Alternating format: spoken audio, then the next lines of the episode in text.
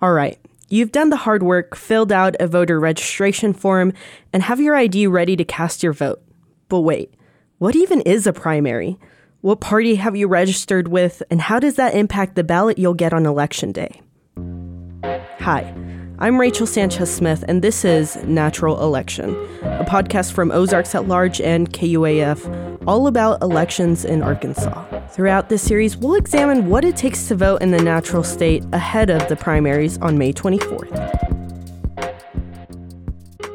So far, we've tackled how to register to vote, low voter turnout in Arkansas, and what some of the barriers to voting look like.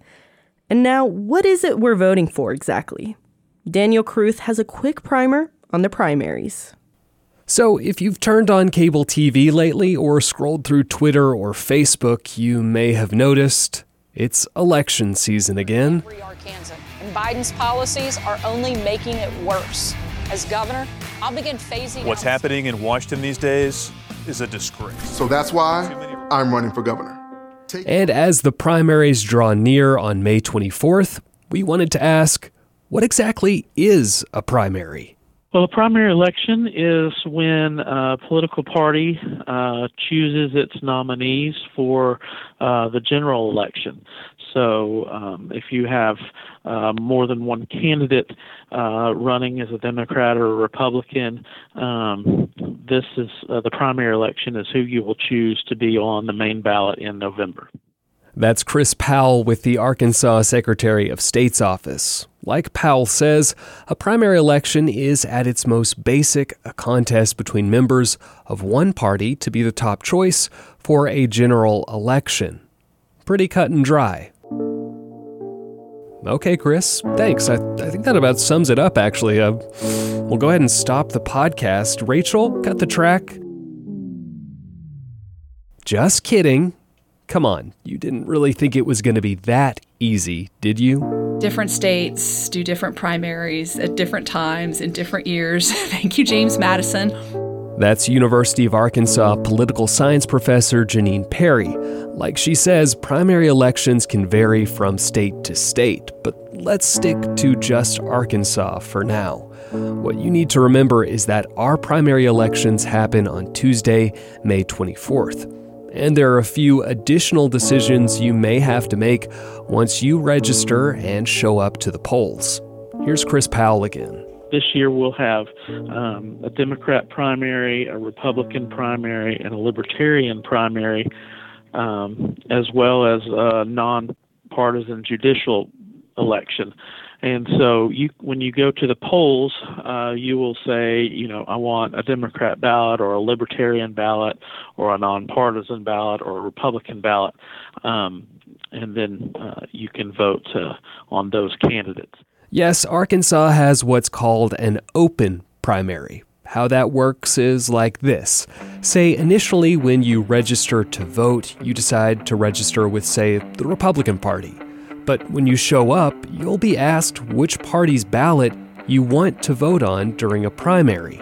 I think something people don't realize is that in Arkansas, because we have an open primary, that someone's going to ask you on the tablet to select a ballot. And you can select a Democratic ballot, a Republican ballot, or a nonpartisan ballot. And Parry says when it comes to the nonpartisan ballot, don't be fooled by the name. A nonpartisan ballot does not mean you get whatever you want and you get to pick back and forth like you do in a general election. But we got to remember what the primary election is, which is helping each party put its best foot forward. So you can think of the parties as like clubs in that sense, and they're the ones who get to decide. So you'll actually have to select that option. If you pick the non- nonpartisan option, you still get to participate in the judicial races, the races for judges. Um, if there were any local bond issues or school board or um, I don't think there are any city council races or anything like some. Sometimes there are sort of funky little things that um, kind of get tacked on at that point. So you'd be able to vote on those, but you won't be able to vote in the governor's race or um, the U.S. Senate race or the state, you know, legislative races or anything else. You'll have to pick to to help the Republicans or to help the Democrats in that sense. And so you'll you'll want to be prepared for that. And Powell explains that this is actually the general election for some of those judicial races. and that's things like uh, appeals court, uh, Supreme Court, prosecutors, things like that. And uh, but those will be on everyone's ballot. But if you don't want to vote for a party, you can vote the, just those specifically if you wish. Remember, you can only vote once, so once you pick a ballot and vote, that's it. And if there's a runoff election between two candidates, you can only vote if you voted in that primary. Something else to keep in mind, Parry says, is that Arkansas's voter history is public knowledge. Which party's primary you participate in goes in the voter file that anybody can buy for all of the state's 1.4 million voters or whatever for $2.50. It's just a giant Excel spreadsheet, and you could see, you could look up my name and you could see whether I voted, whether I voted absentee, early, or at the polls, or whether I passed a situation you won't find. Um, and you going back to I think well as long as I've lived here, but for other people um, back into the 80s, I want to say. So you can look at my vote history. But in Arkansas, you can also see which party's primary I participated in. So you'll be able to see that I voted at the polls or earlier absentee in the Democratic primary or in the Republican primary. So what I've discovered or what I've noticed over the last 23 years I've been here is that the newspaper sometimes, probably because somebody else tells them, will out. Sometimes it's been like the chair of the opposite parties of the opposite party in that county will participate in the in the other party's primary election because that's where the contests are happening.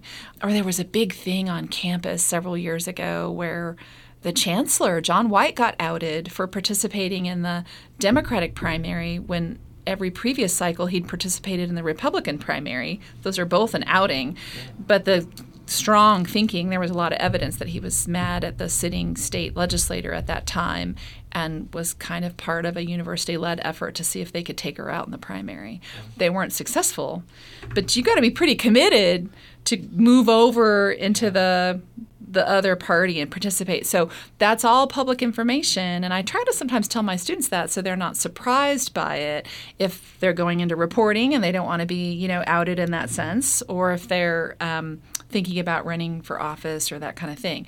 Which party's primary you participate in, in addition to whether you turn out at all, is all public information in Arkansas. So at this point, you might be thinking since this is just a preliminary vote, we're not actually putting anyone in office yet, why does it matter? Why not just wait until November when my vote really counts? Parry says while that's technically true, there is something important to keep in mind. That is the election. Um, the outcome is going to happen on that Republican primary side. She says because Arkansas trends more Republican, the big contest is the primary rather than the general election for the last 10 years, the main event in Arkansas government and determines public policy is the Republican primary. There are a lot of candidates on the Democratic side. That party is not going to go quietly into the good night of the next, you know, 50, 60 years. Um, so they've got a lot of candidates in the field too, but um, the outcomes on that side won't matter in most districts. The outcome on the Republican side will be the one that matters. And that's why there's a record number of candidates. They have to win this election. And then for 80% of the state legislative seats in Arkansas, not to mention all the county, you know, level offices and anything else that's partisan, the general election will be a walk for them. So it it all boils down to to that to that election. And as we explained in the previous episode, Arkansas has low voter turnout in primaries, sometimes as low as 16% of eligible voters. Parry says that means key decisions rest on a shrinking number of people. On the ballot, we should note the lower down on the ballot you get into those county level races or into school boards or, or that kind of thing, we get what political scientists, I think, politely call um, ballot fatigue uh, or voter roll off. And it just means, especially if the party labels leave uh, the ballot, and this is true in general elections, of course, too. But um, if you get down to those nonpartisan races, all the judges' races, you know, who have really significant influence over all of our lives, you know, estates and um, divorce and custody and adoption and not and not to mention all the criminal justice stuff that we pay attention to, but the civil stuff's ninety percent of what they do, right? I mean, that's all hugely significant in people's lives you might want to find out as much as you can about what that person's background is and ask some questions because by the time voters are voting, remember, we got 20% at best of people turning out to vote anyway. By the time they get to those positions where there's no party label attached, maybe half of that 20% are voting. So it's you and me and Daniel Caruth, you know, making the decisions. Uh, I really hope um, that more people will get involved in that because it's sort of an, a mathematical irony, but also a truism, right? That those are the places where your vote actually matters a lot.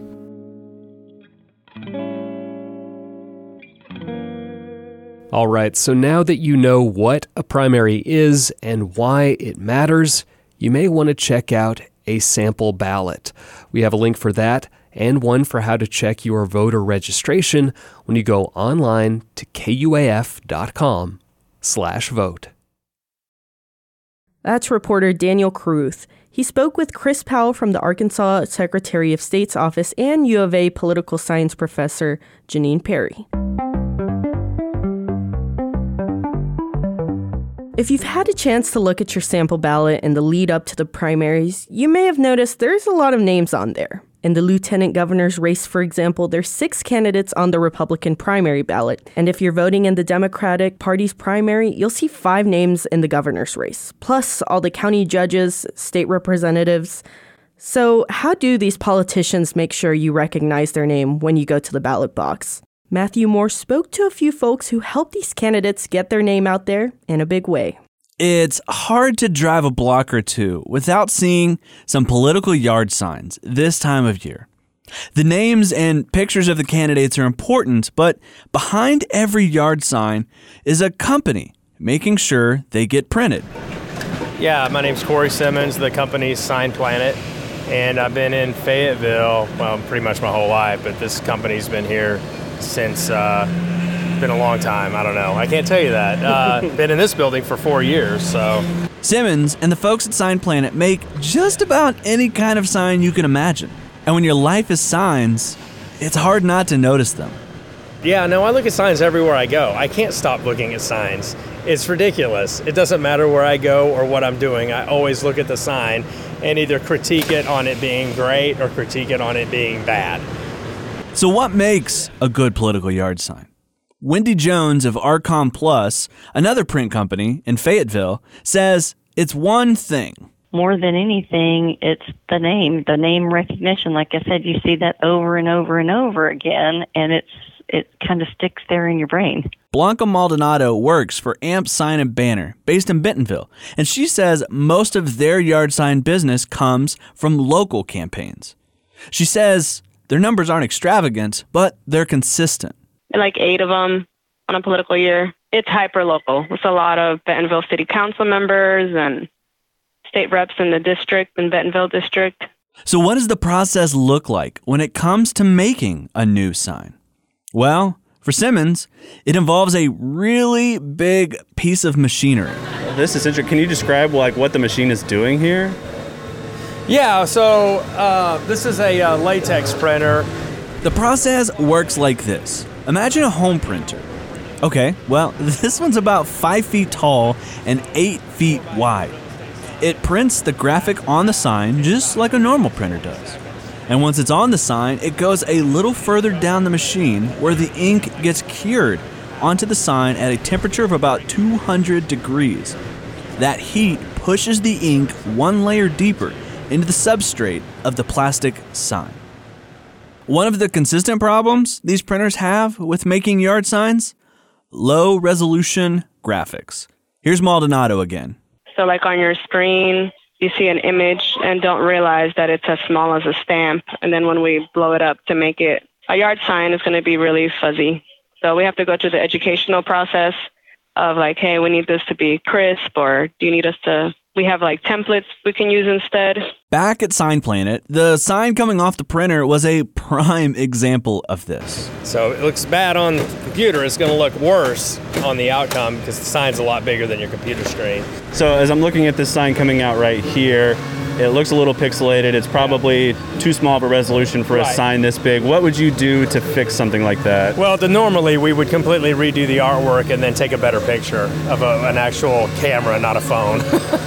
but like I said, these these candidates don't really, they don't want to a generally pay the money to get their artwork redone. Who knows who's doing it? It's probably a volunteer. Someone gave did it for free, and then uh, eh, you know they're on the road. So driving down the road at 30, 40, 50 miles an hour, 60, you'll never, you'll never. It'll look great from a farther distance. You'll never even know that it was pixelated. This sounds like a lot of trouble, right? High resolution graphics, huge printers, takes a while. What's the upside here? Well, they're actually pretty cheap and they're very effective.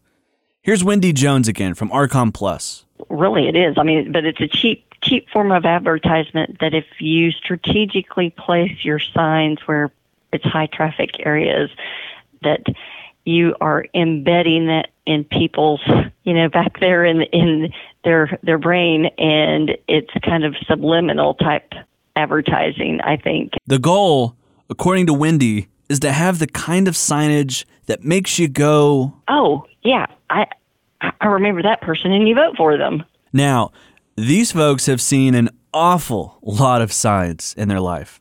So, if they were running for office, what would their signs look like? Here's Maldonado. I would go like neon green in mm. black letters, grab your attention. Yeah. Or I would look like I would I would probably around here everybody's riding bicycles. I'm like, let me see what the trail signs look like. Everyone's looking at those. Oh, yeah, that's a good idea. Like a bright yeah, yellow. like yeah, Yeah. You know how they have like uh, that's what I would do. I would go yellow, black text, always contrast. Make sure my name is big and bold. We may be closing in on the primary election for now, but Simmons and his crew at Sign Planet are still spitting out sign after sign. We just got an order this morning for a thousand 18 by 24 double-sided signs. So, and, and of course, artwork still, they want them next week. Artwork's still not done.